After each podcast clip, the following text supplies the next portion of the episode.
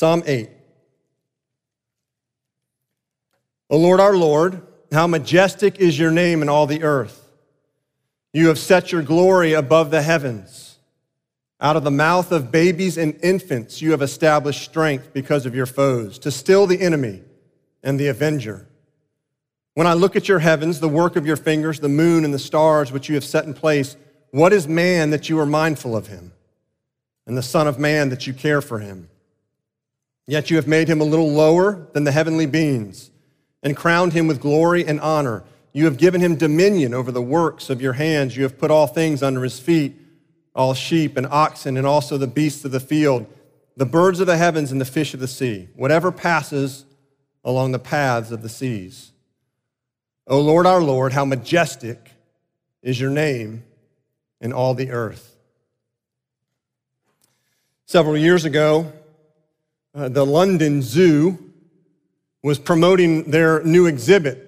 And on the, the title above this new exhibit was Warning Human Beings in Their Natural Environment.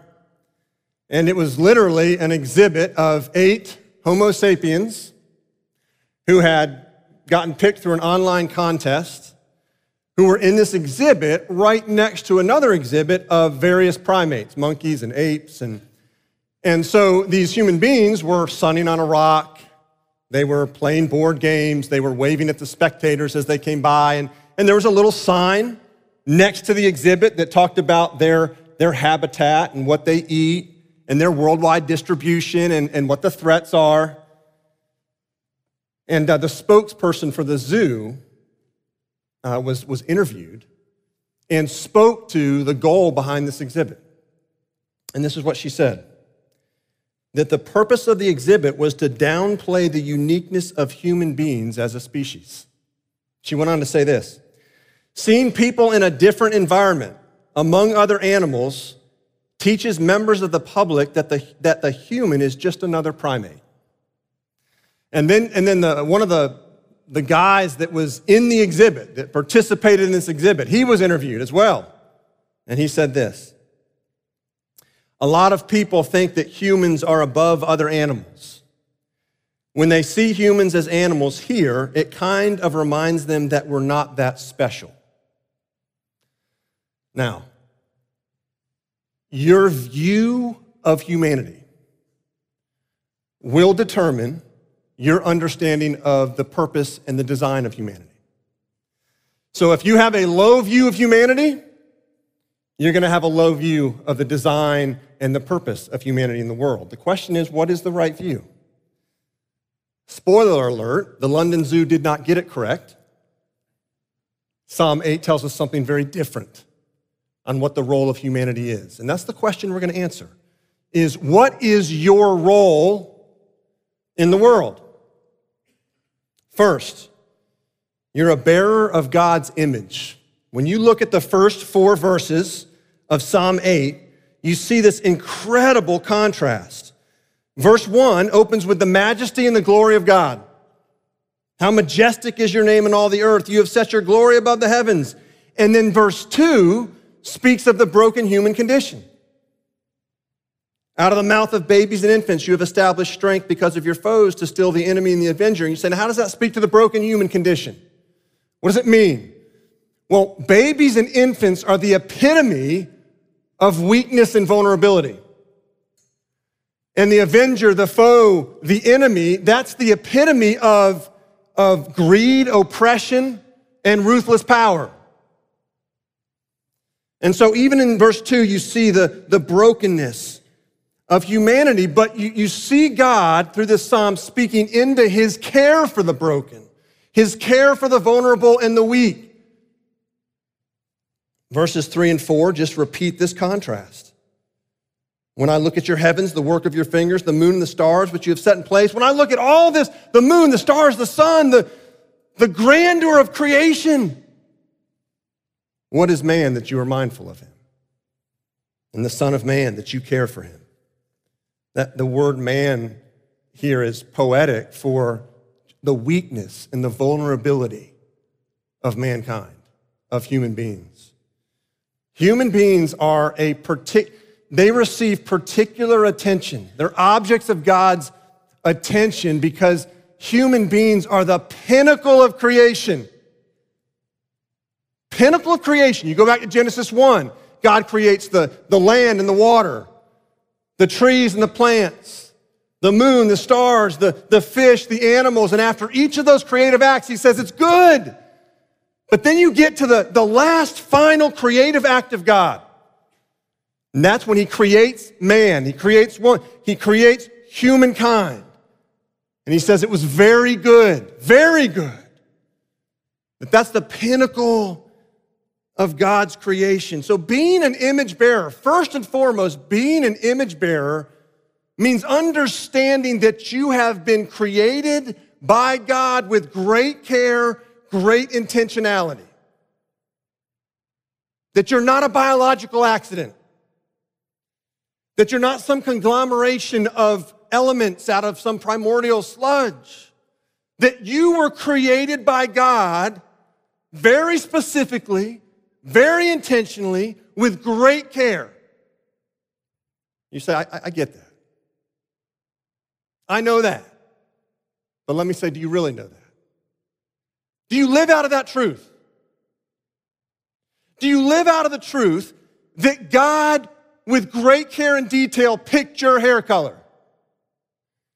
That He, he picked the shape of your nose? That He picked and designed you with the color of your skin, the shape of your body? You see, we, we say, yeah, I know I'm created by God, but, but here's the evidence that we don't actually live out of that when we start playing the comparison game. Saying, oh, I wish I had that person's nose. I don't like my nose. I, wish I had their hair. I wish I had their body. God created you with great intentionality and great joy and great precision. And so being an image bearer starts there. That you're created, fashioned by the hand of God. But it also means understanding you're created with dignity. You're created with care and intentionality. You're created with dignity. Look at verse 5. You have made him, you have made man a little lower than the heavenly beings and crowned him with glory and honor. So, little lower than the heavenly beings. That's speaking to human beings, not divine. We're not divine. We're not God. We're a little lower, but crowned with glory and honor. Made in his image. That word glory in verse 5 is different than the word glory in verse 1. And it's different because we are not divine, but it's also similar because we are created in the image of God. That we're created in the image of God. You see this in the creation account. It's, it's fascinating. That man was created out of the dust of the earth, but created in the image of God. That human beings serve and, and exist in the space between earth, this world, and between God, in his image, but made out of the dust of the earth. That we're between God and this world. And that dignity of humankind, that being made in the image of God did not go away at the fall. When sin entered the world in Genesis 3, the image of God was shattered, but it did not go away. And so today, every person on the face of the earth bears the image of God, albeit shattered. And some of that shattering is more visible in some circumstances than others. The image of God more deeply shattered in Adolf Hitler, visibly, than in Mother Teresa. Right? But both bear the image of God. Right? Both are image bearers. Humanity has dignity because humanity is made in the image of God. Animals were not made in the image of God. When God in Genesis 2 spoke into, spoke the breath of life into Adam, right? He spoke the breath of his life into man. Didn't do that with the animals. What's your role in the world? It's to bear God's image and to treat others as image bearers. The late Eugene Peterson, author, pastor, he, he notes how it's easy to look at you know, a mountain view or the Grand Canyon or a sunrise and a sunset and just be in absolute awe of God's creation. But he says we forget oftentimes what's what, what is right in front of us. And he tells a story when he was teaching at a college how one of his students, who, who was a distance away, a long way away, would take a bus every morning from his home into the college. And Peterson remarks how uh, this, this guy left his house in the morning and he told his wife, he said, Honey, I'm going to go immerse myself in God's creation today. And then he left. Next day, same thing. I'm going to go immerse myself in God's creation. Finally got the third day and he said it, and his wife finally said, Would you please go to class? Like it's okay to go take a nature walk in the woods and go watch the sunrise. That's all good. But would you go to class? And he said, I have been going to class. She said, What's all this talk about immersing yourself in creation? And he said, What could be a setting more thick with God's creation than being on a crowded bus for 40 minutes on the way to class and on the way home with human beings that are created in the image of God, male and female?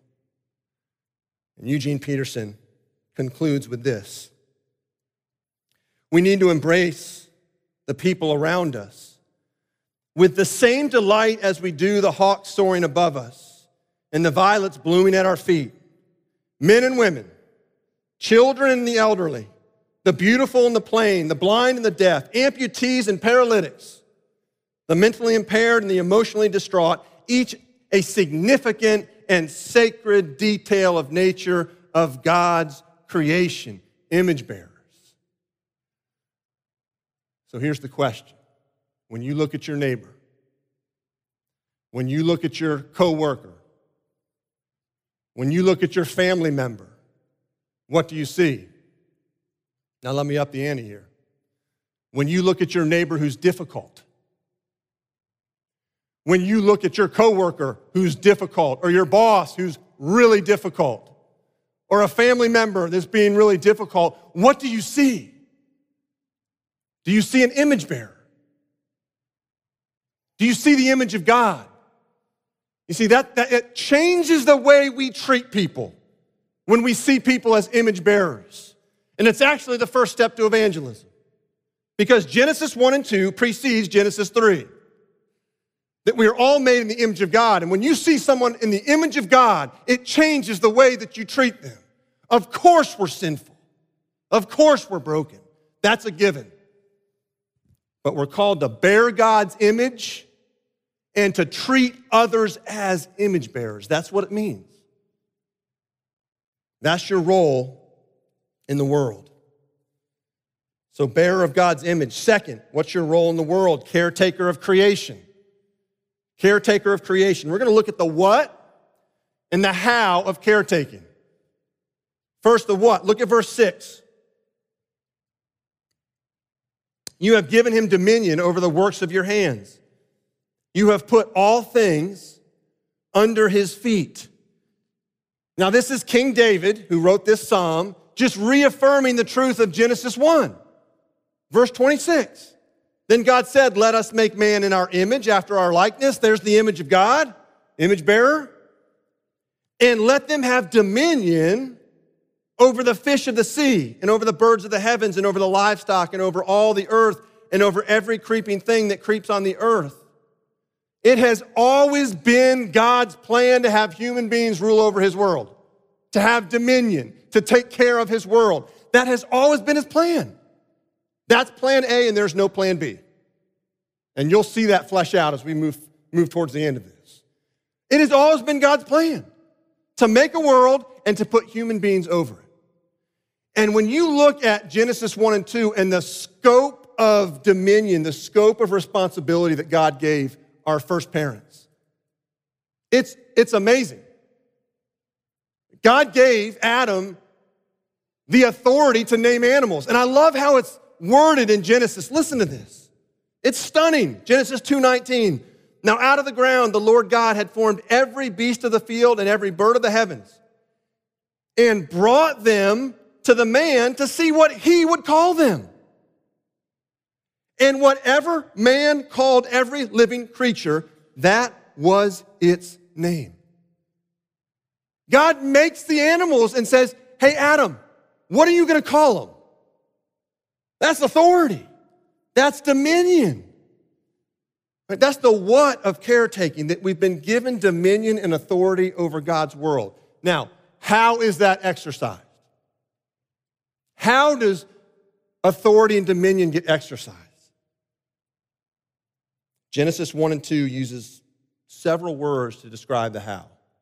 And, and here are several of those words fill the earth, subdue it, have dominion, work the garden, keep it. All of these words are getting at the task of making culture. See, God made the world, and God made the raw materials of the world, and then gave them to man and said, Hey, I want you to make something beautiful and redemptive out of this for my glory. I want you to make culture. So, how'd that work in the garden? Gives our first parents fruits and vegetables and herbs and says, I want you to mix those together and make something tasty. God did not give Adam and Eve a, a tasty Cobb salad. God gave Adam and Eve the ingredients to make a tasty Cobb salad. That's making culture. Or consider music. God did not give Adam and Eve musical instruments in the garden. He gave, he didn't give them a recorder. I'll use that as an example, simple instrument. No, but he gave them trees, he gave them branches, he gave them wood that could be hollowed out, holes put in it, so when you blow through it, it makes sounds. He didn't give them drums, didn't give them a drum set.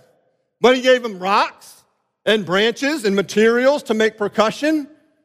See, God gives the raw materials and says, Now I want you to make music that's beautiful, that glorifies me. That's culture making.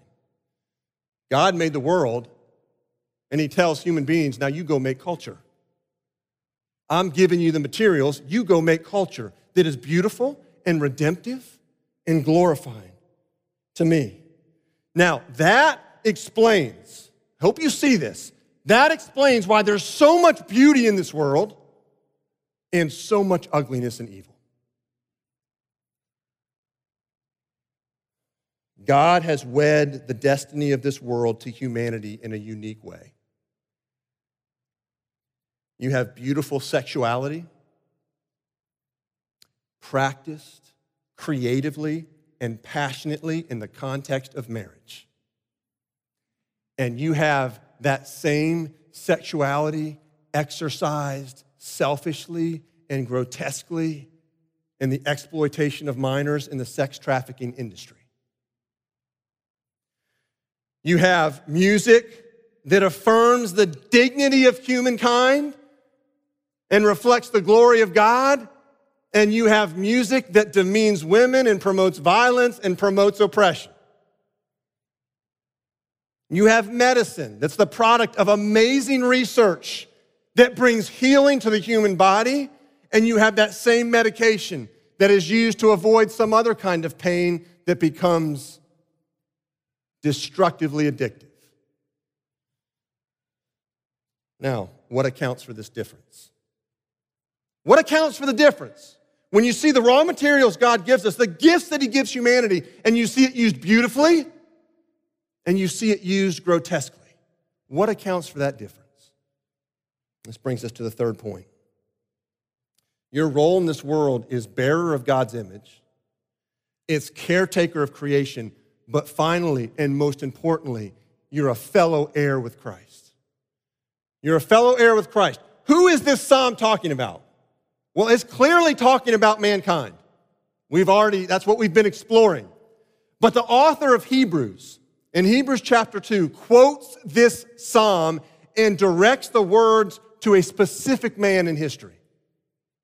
Listen to Hebrews 2, verses 5 to 9. For it was not to angels that God subjected the world to come, of which we are speaking. It has been testified somewhere what is man that you are mindful of him, or the Son of Man that you care for him? You made him for a little while lower than the angels. You have crowned him with glory and honor, putting everything in subjection under his feet. Now, in putting everything in subjection to him, he left nothing outside his control.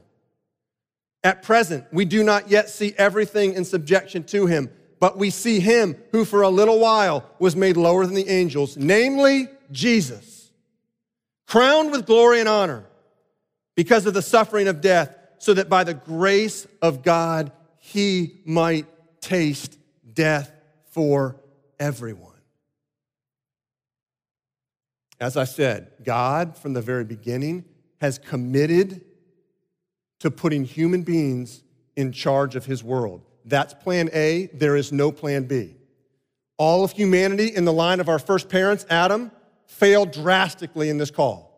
And so God sent another human being, a God man, Jesus Christ, fully God, fully human, to exercise right and healthy dominion over this world. Because God's plan has and will be for human beings to rule over this world. And so Jesus came as the second Adam to exercise dominion. Now, this paints a different, a little different twist on the incarnation. We speak about the incarnation of Jesus, God becoming man, and we often talk about it, and this is right, that Jesus came to rescue us, to rescue us from sin, to rescue us out of this world. But what we see here in Hebrews 2 is that the incarnation, that the significance of it also is Jesus Christ coming as the man, the human being, to rule over his world rightly.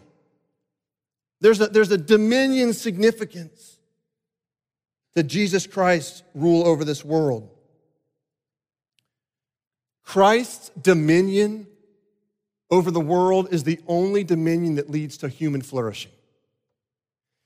Any ruling over this world apart from Christ leads to breakdown, ultimately to death.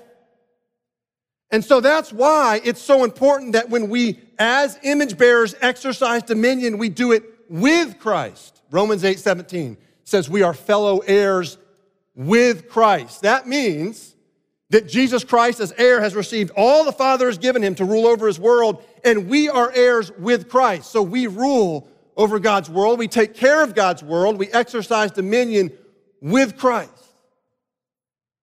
Because any exercising dominion apart from Christ leads to breakdown, ultimately leads to death. Now, why is that the case?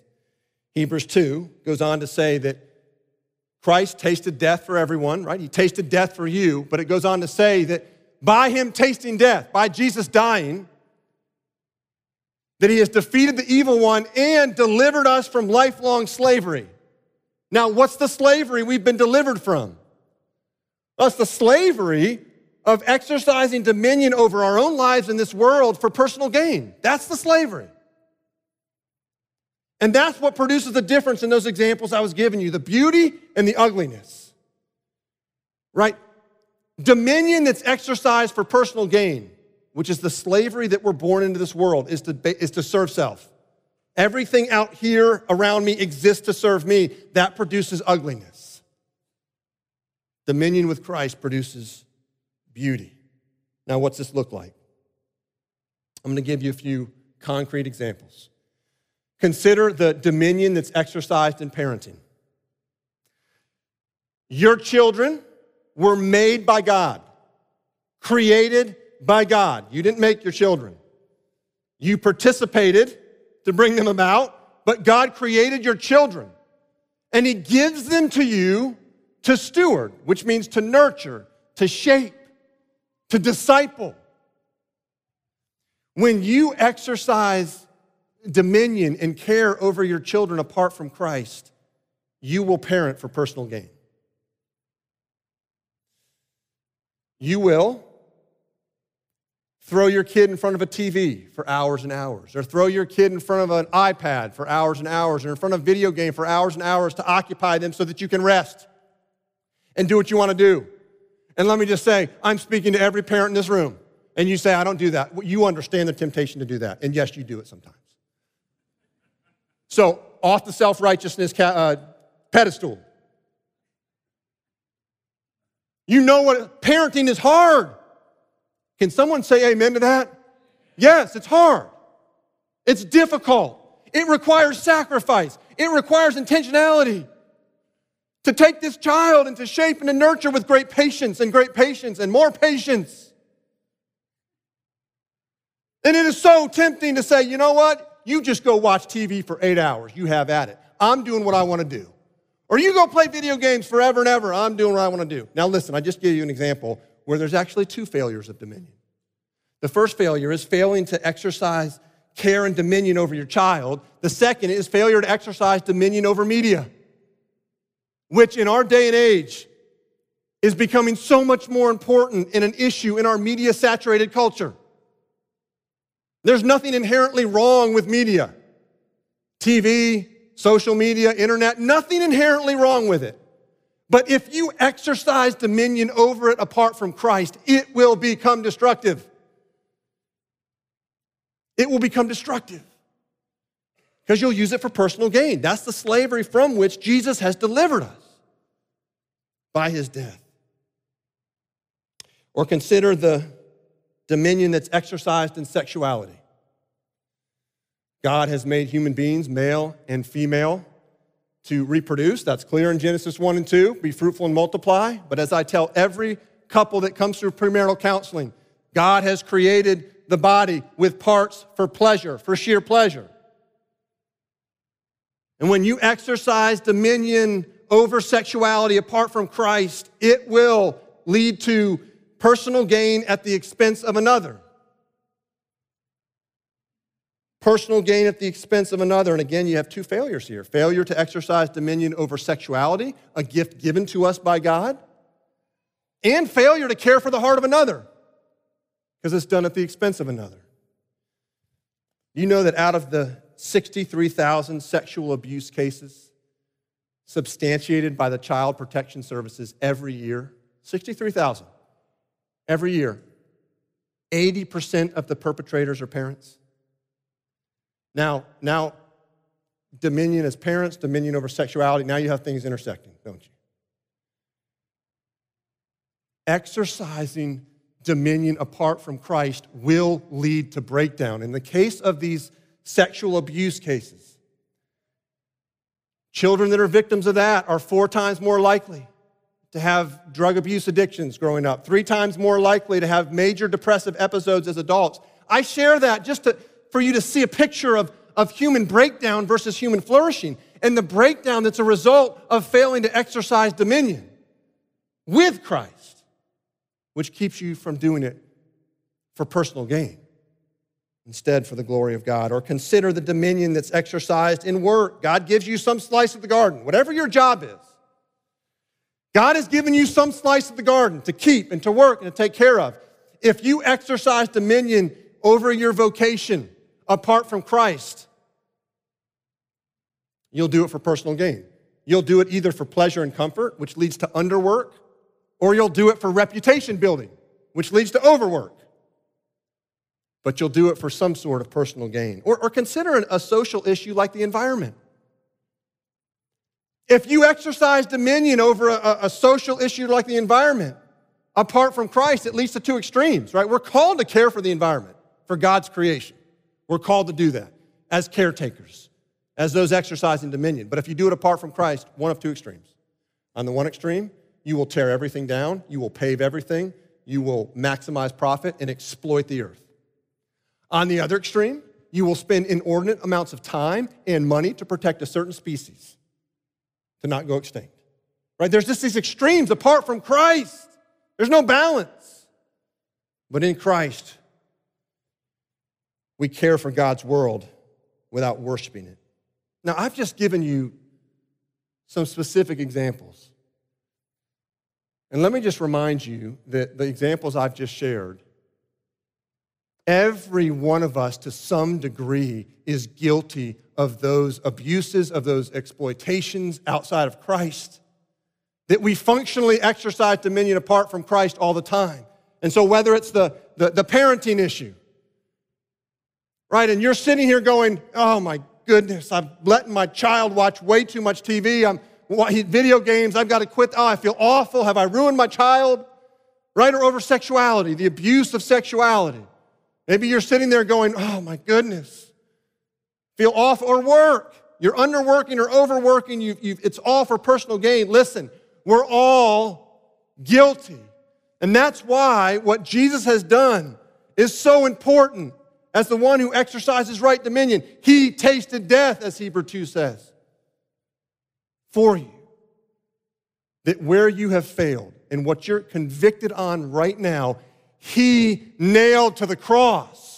It was put on His shoulders so that He could put it to death. That you're forgiven. That your old self has been crucified and buried, and Christ has taken that sin and that exploitation and that abuse that all of us to some degree are guilty of, and He has forgiven.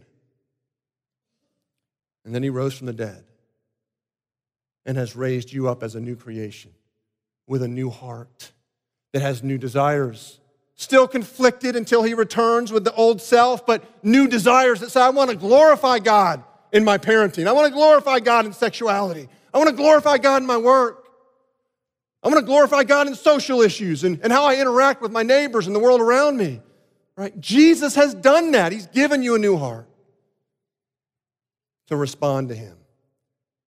And He's assured you the ways you have failed have been forgiven. Irenaeus was a bishop who lived in the second century, and he's famous for this quote The glory of God is man fully alive. The glory of God. That's how Psalm 8 starts and finishes. How majestic is your name?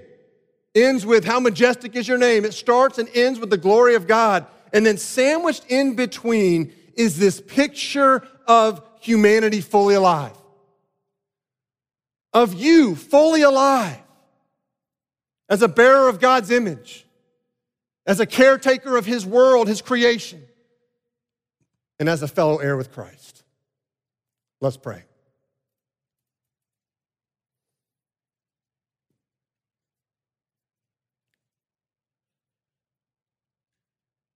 Father, we confess, every one of us, that we have failed to exercise dominion in a healthy way for your glory, that we have exercised it for personal gain. We confess that. And we rest assured in the promise, Jesus, that you tasted death for those very acts of sin and idolatry and exploitation.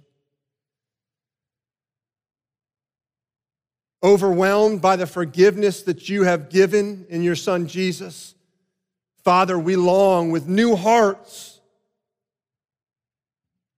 united with the risen Christ, we long to be people who exercise dominion well. As parents, in the workplace, over social issues as we engage in the public sphere. Would you help us to be image bearers and would you help us to see our neighbors as those who bear your image, though shattered? And would it change the way that we treat them, the way that we love them, the way that we approach them, even the starting point of where we share the gospel? in affirming their dignity in Christ, their dignity as an image bearer. Father, we've talked a lot about independence and dependence over the last couple of months. And we see it here again that we're called to be fellow heirs with Christ. Would you help us to be dependent on Christ? as you give us the task of ruling over some part of the garden that you've given us, functionally unite us to Christ so that we do it in a way that's glorifying to you and not for personal gain. We pray this all in Jesus' name and for his sake. Amen.